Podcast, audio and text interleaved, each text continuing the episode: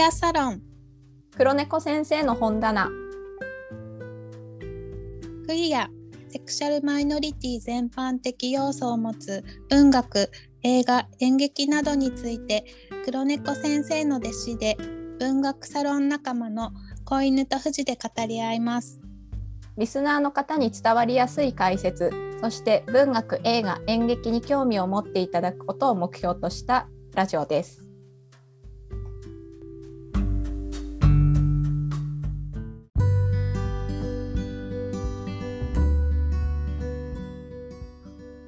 小犬さん、じゃあ今回は、えー、さんかいめになります。あ、はい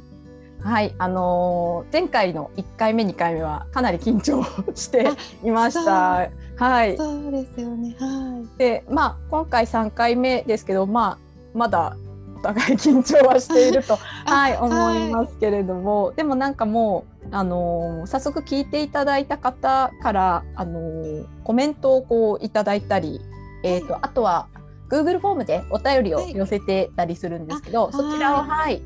あの送ってくださった方もいるので、えーとはい、今回はもう早速そちらのご紹介してから、あの今回取り上げる作品について、はい、えーと今日は、えー、最初はちょっとこう解説というかをしましょうねっていう回にしましょうかね。はい、はい、ではですね、まず私の職場の方から、えーとはい、いただきましたあのお便りというかメッセージをこういただいた形です。はい、あ、はい、ありがとうございます、はい、ありがとうございます。じゃあちょっと読み上げます。あ、はいはい、えーとですね、この方はあの聞きながらラジオを聞きながら実況っぽくこうメッセージを送ってくださいました。はいはい、えーとですね、あらすじ部分、あ、あの全部ちょっとこういただいたメッセージを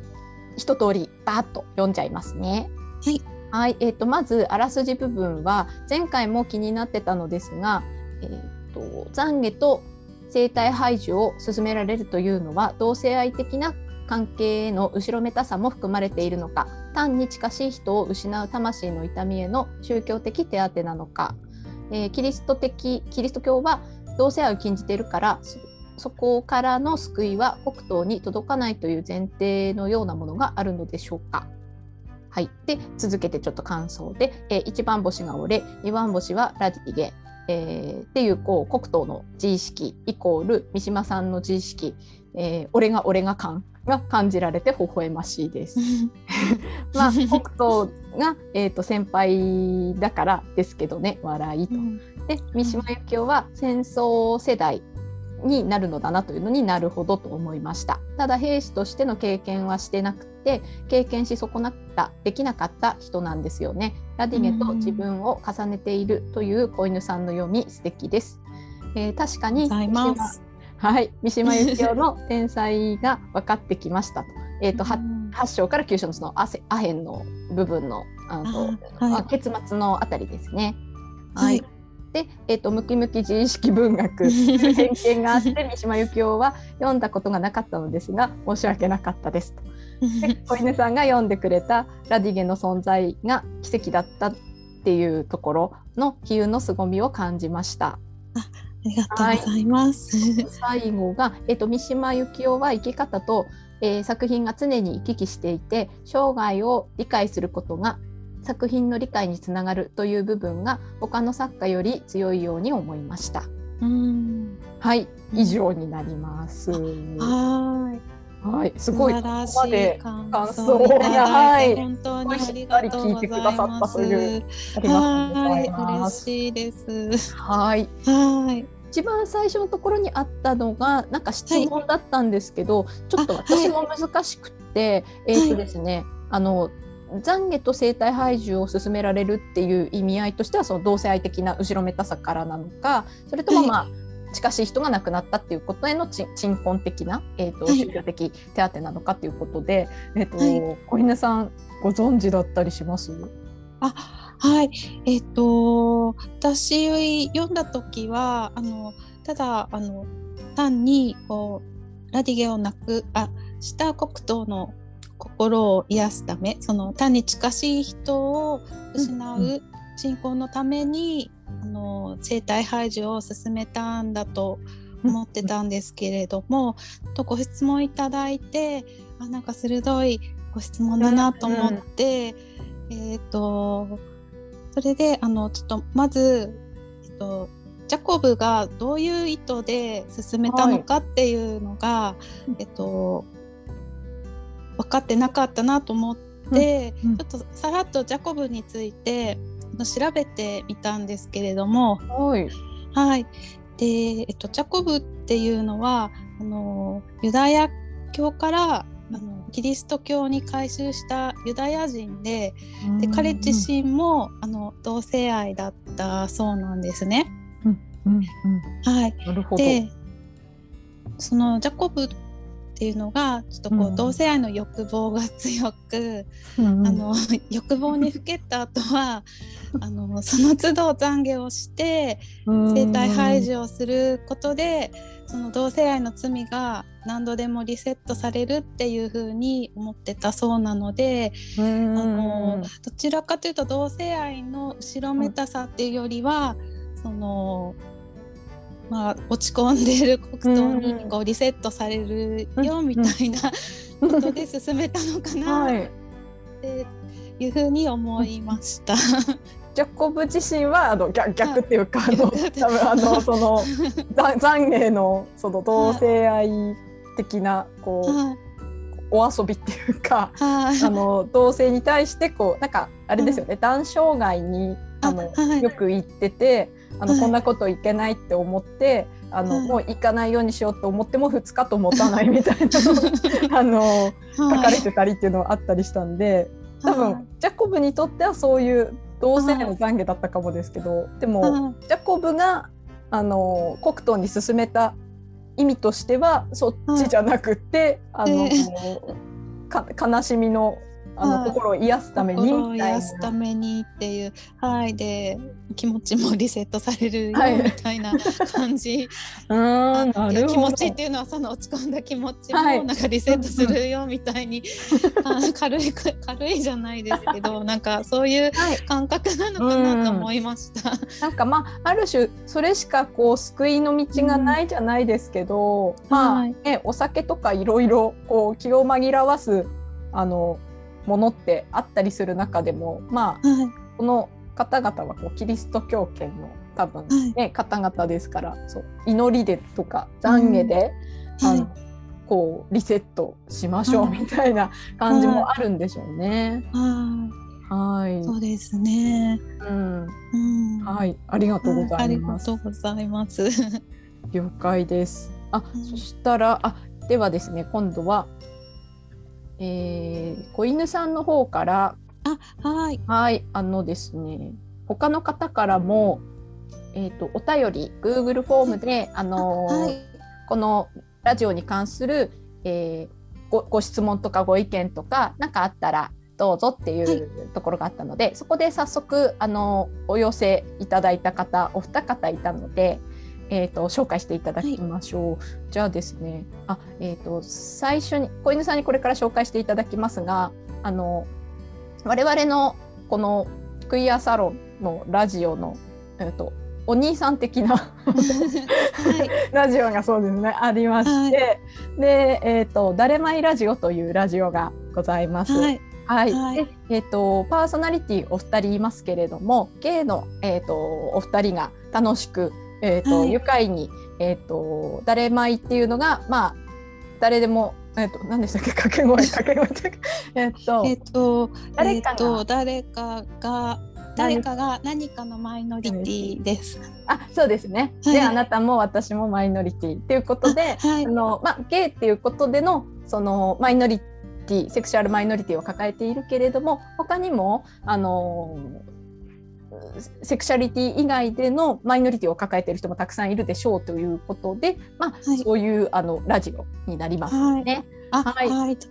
っても楽しいラジオですよね。とっても楽しいそうですよね、はい、ラジオなので私たちも今、はい、さんじゅっかいめをこの間、えー、と迎えたようなんですけど、あ、あの、はい、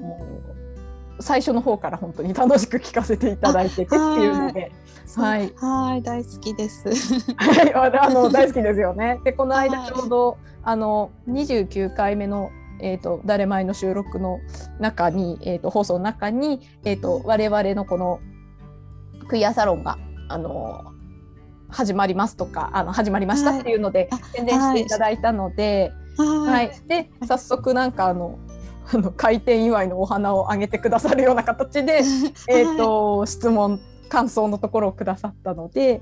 はいはい、それを小泉さんに紹介していただきます。はい、えーとはい、えっと、まさおさんととしさんからのメッセージ、はい、あの私お二人ともファンなのでメッセージいただけてとっても嬉しいです。はいはいじゃあまずまさおさんからのメッセージです。はい。黒糖とラリゲの説明が分かりやすく作品を読んでみたくなりました。心に残ったキーワードは奇跡のような時間、やがて返さなければならない存在だったです。自分の人生の出来事にも重ねてしまいますね。一緒に本のページをめくりたくなりましたかっこ笑い。子犬さんのお声が想像通り優しい感じでした。また子犬さんの反応がない時の富士山の反応がとしくん的で良かったですそしてバックミュージックがベストマッチでグッドです。次回も楽しみにしてます。はい、ありがとうございます。マサオさんマサオさんありがとうございます。すごいあのあれですね心に残ったキーワードとか入れてもらうと嬉しいですね嬉しいですね。あはいはい、なんか声も想像通りで言っていただいて嬉しいです。小犬さんがあの何回か誰前の方のその感想とかの、えーと投稿ですよねしてくださったんで、そこのまあ、じ字で の, あのどういう人かなっていうのとかでおそらく想像していてであのお声聞いてあの、はい、イメージ通りっていう感じなんだと思いますなんかその、はい、先ほど紹介したあの私の職場の方もあのとか、はい、あの職場で他に聞いてくださってる方もいるんですけどあのこちらのラジオですね、はい、えーと子犬さんあのすっごい声が可愛らしくてすごい大絶賛です。とんでもないです。ありがとうございます。でももうあのお声だけじゃなくてもう容姿もすべてあのイメージ通りですよといつもなんかがっかりさせちゃうかもしれないです全然もう本当まんまっていう感じです。子犬さんって感じはい、ありがとうございます。ありがとうございます。マサオさん。じゃあ、はい、もう一方としくんのですね。はい、はい、お願いします。はい、としさんからのメッセージです。この度はラジオオープンおめでとうございます。富士山のわかりやすい解説、子犬さんの癒される返答、良い環境で聞いていて心が現れます。ぜひラジオコラボできれば嬉しく思います。自分は文学には無知ですが、筆者の思いや主人公の人柄、作品の情景を人それぞれが想像を膨らませることが面白いところですね。想像を広げるためには経験や教養、生活環境など様々なことが関係していると思います。想像力はいろんな意味で大切だと普段から感じます。お二人はどのように想像力を養われたのか、またラジオを通して話していただけると参考になります。まあ私は想像力はないですが、妄想族です。かっこ笑い。これからもラジオ仲間として仲良くしてください。いつもありがとうございます。はい、としくんもありがとうございます。はい。はい。あ、あのー。すごい優しいコメント、優しいコメントですよね。はい。えっとあれでしたっけ？一個質問としてはあの、はい、あれですね。どのように想像力を養われましたか、はい、っていうことですもんね。なんかそんな風に私なんか思ってなかったんで、としくんにこんなことを言っていただいて。はい、想像力そんなにある方なんだみたいな風に思ったんですけど。はい。小犬さんど、どうです？あ、私もはい、そうですね。私も富士山と同じように、なんか自分ではそんなに想像力あると思ってなくて、むしろとしさんみたいに妄想族はい、はい、かなって思うんですけれども、うん、はいそうですよね。なんかやっぱり本とか、うん、漫画本とか映画とか、はいはい、そういうものが好きで、こう読んでるうちにこういろんな背景とかを考えるようになって、はいうんうん、はいそれがなんか源かなとあ確かにそうですね。私も取っかかりはなんかその文学作品っていうか、あのこう書物というよりはあの漫画とかから多分、うん、漫画、漫画をなんか小さい頃から読んでて、なんかあのうち の, あの家族上に上っていうか私の上に、えー、とふたり、えー、と姉がいるんですけど、で私一番末っ子なんですけど、うんうん、と多分その姉たちがいろいろ漫画だったり小説だったりっていうのを、うん、と結構早い段階からあのあったので、はい、あ, そのあるものを読んでたぐらいなんですけど、多分あの結構その辺の与えられた環境が良かったじゃないんですが、うん、あのそうですね。であと、まあ、映画とかもあの家族 両, 両親とかが、えー、と今も金曜日とかしかないのかなという感じですけど、前は金土日であの金曜ロードショーを、はい、土曜日 の, あの映画と、あと日曜日の淀川、はい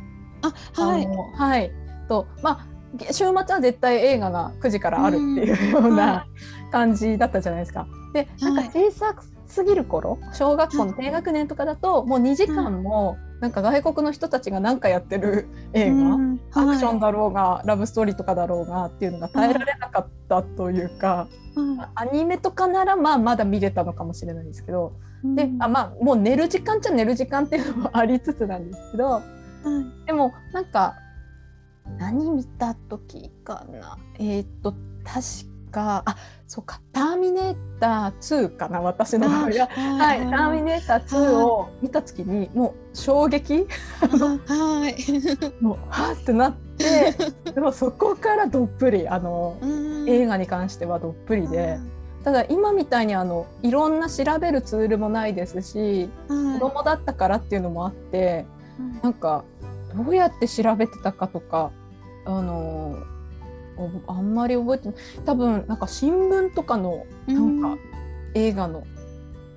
欄とかああ、はい、なんか昔ってこう洋画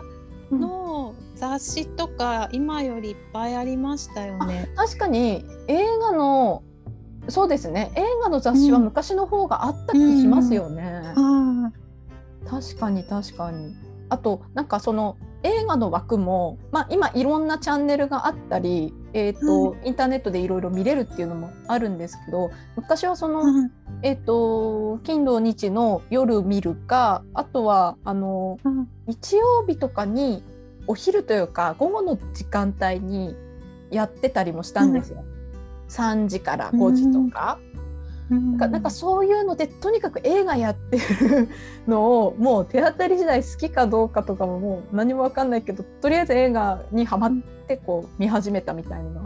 て、うんうん、なんかそれで結構あの海外のこととかも、うん、あのあこういうアメリカってこういう国なんだとかなんかうんそういう、はいはい、養われた気はしますね。うん小犬さんとかどうです？映画とか最初になんか出会ったツール的にはなんか映画、小説、漫画、まあ、えっとそうですね、改めて聞かれるとうんとあれですかね、なんか世界名作劇場ですかね、はい、はい、あのえっとあれですね、えっと赤毛のアンとかはいはいトランプ一家違いますトランプ一家あそうあなんかなんかあった、ね、もう全然記憶ないんですけど、あとなんか小公女セーラとか、はいはい、その海外の、うん、その児童文学を、はいはい、なんかこうアニメで、うん、結構忠実に、はいはいはい、きっとあのうん、描いてくださってて、それがなんか自分のこう日常と全然違う世界で、うん、もう文化も服とか食べてるものとか全然違うのにこう憧れを持って、うん、でそこからなんかいろいろ本とか漫画とか映画とか好きになったなって思います。うん、あのなんか大学とかに入った時とかも、はい、あの何か将来的にそのあの同じ、えー、と小西さんと私は同じあの学科、はい、学部学科学部ですけど、はい、あとなんか将来的に例えばなんか英語とかをツールに使ってこういう職業をつき、はい、つきたいなみたいなのあって夢があって入ったって感じですか？それともなんかこう好きだから映画系の何かが英語系なんかもう、もう好きだからっていう感じで、はいはい、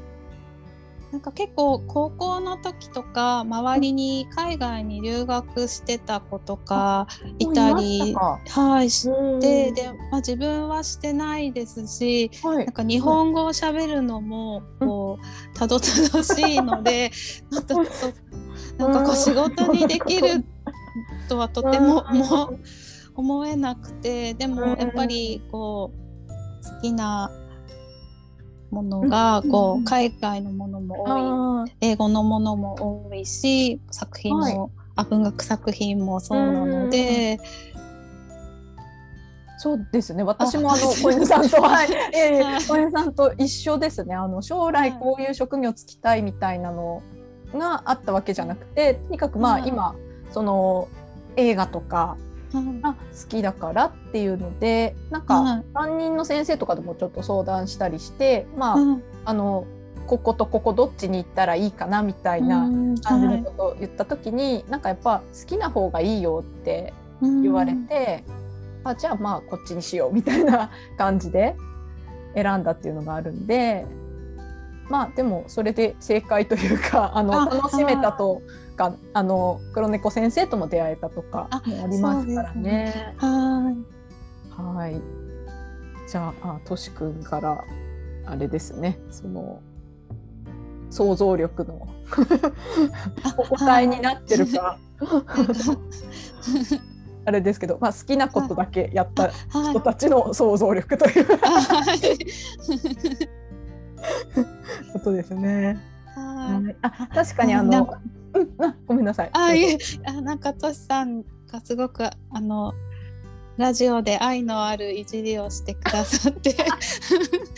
ですそうです。すごい笑いましたあの誰もい側で、はい、あの、はい、子犬さんのあの真似をするというのがあのとしくんとあとまあそれを振るまさおさんの、はい、お二人のちょっとブームになってるようなのでありがとうございます、はい、光栄です。アンサーをあの怒ってるかなと少しあの心配してたけど、こうこう小稲さん怒ってはないないです。むしろ面白い面白くて嬉しいですということで、あのとしくん、まさおさん、あの小稲さんは怒ってないそうですあのあの、えーと、としくんの方にも書かれてましたけど、ぜひコラボですね、はい、あのあラジオ館でさせていただければ我々も、はいはい、嬉しいと思ってるので、はいはい、よろしくお願いします。ぜひゲストであの来てください、はい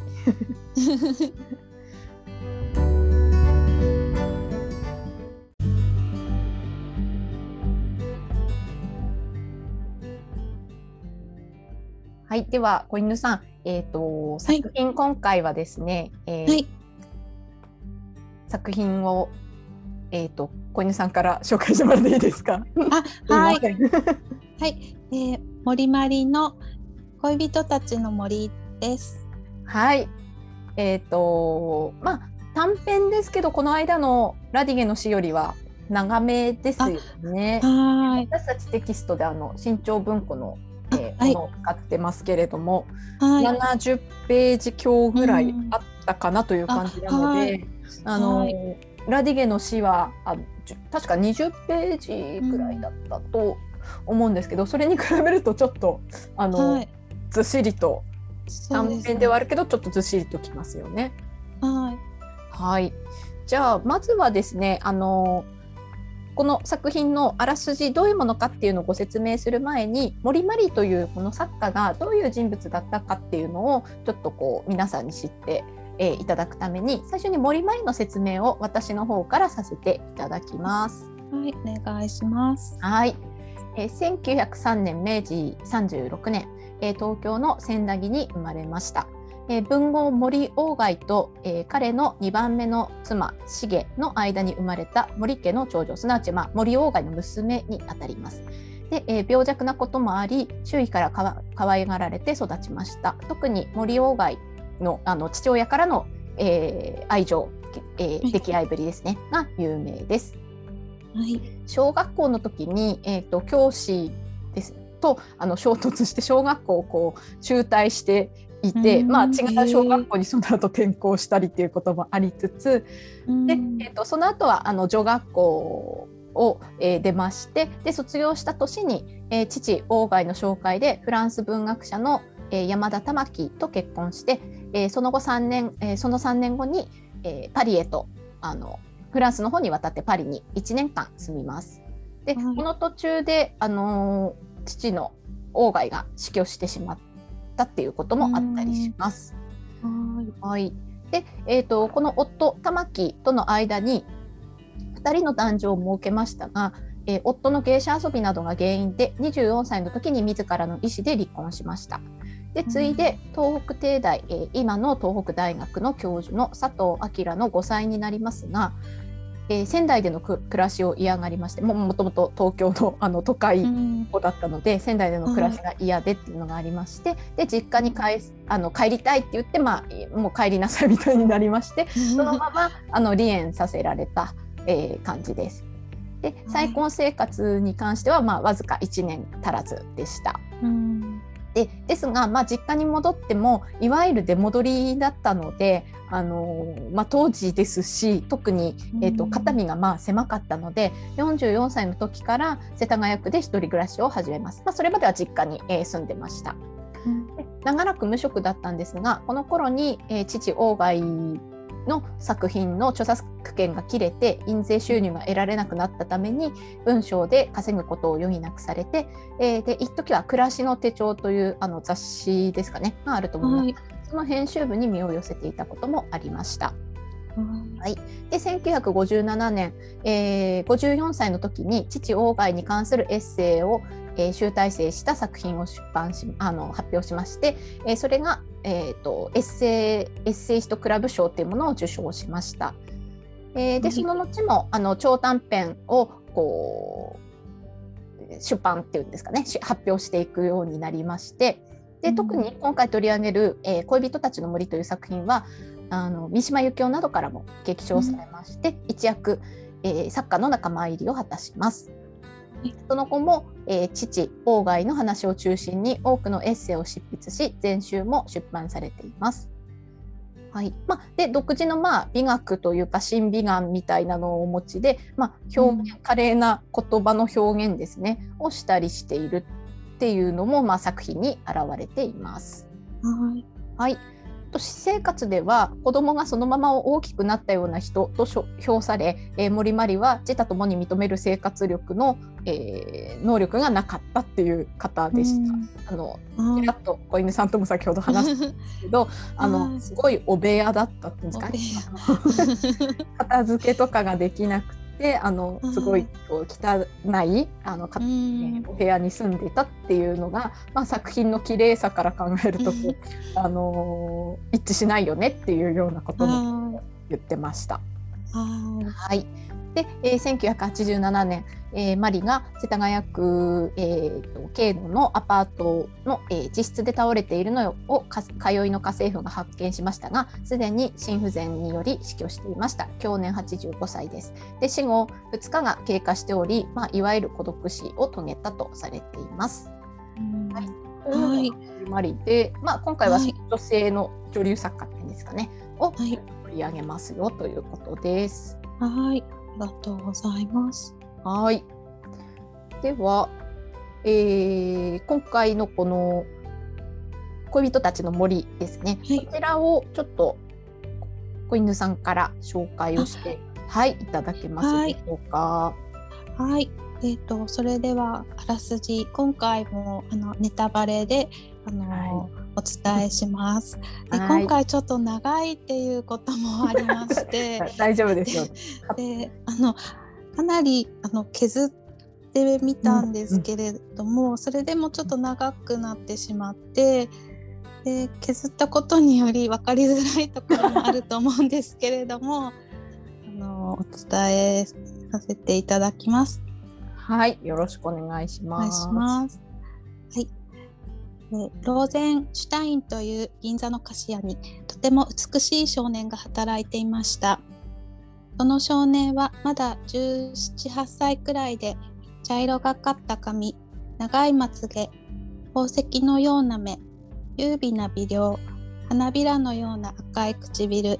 き締まった細い体を持っており、恋人からパウロと呼ばれていました。パウロの恋人はギド・ギッシュという名の大学講師で、フランス人の父と日本人の母を持つさんじゅうなな、はっさいくらいの容姿端麗な男性で、すべての行動に贅沢と浪費を匂わせていました。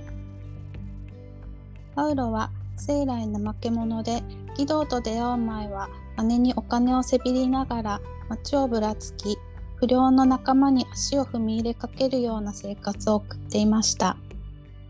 義堂はそんなパウロに服をあつらえ、外国製のタバコや雑貨、おいしい食べ物を買い与えたので、パウロは洗練され、贅沢を覚えていきました。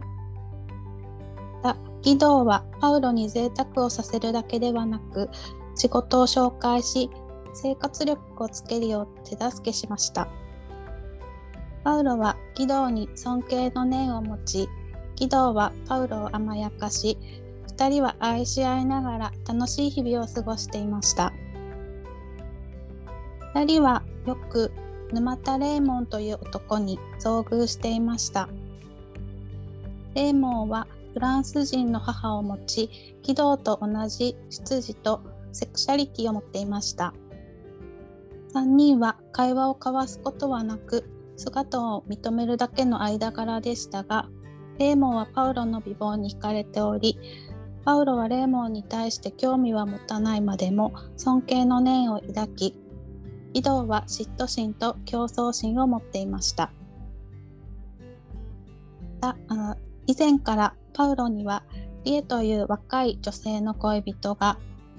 義堂には上田夫人というよんじゅうはっさいの人妻の恋人がいました。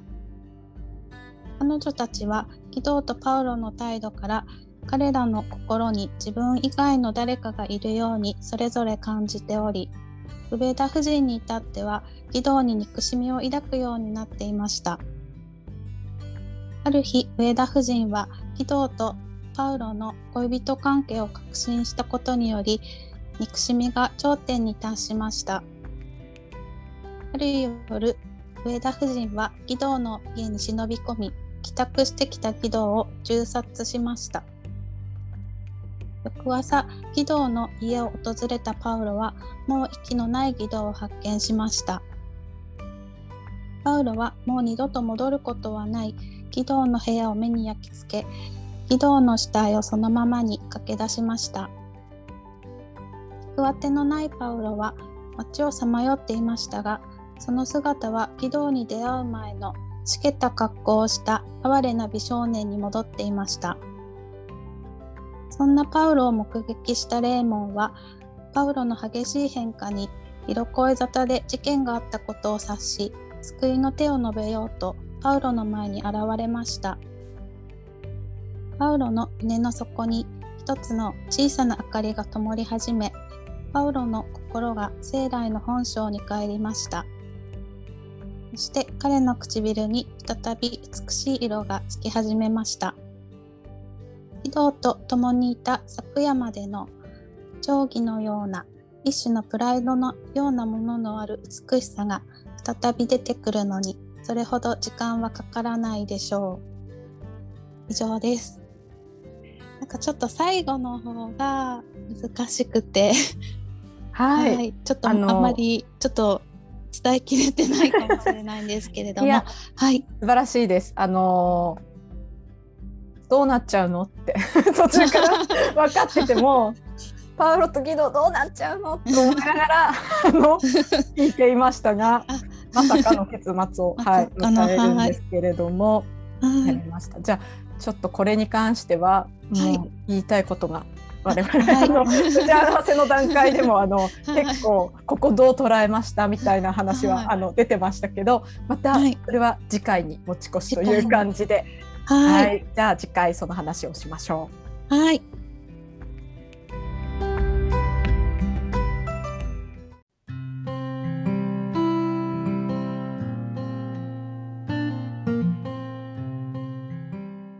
はい、小犬さん、あの、はい、丁寧なあらすじあの、はい、言っていただいたので早速こういろいろ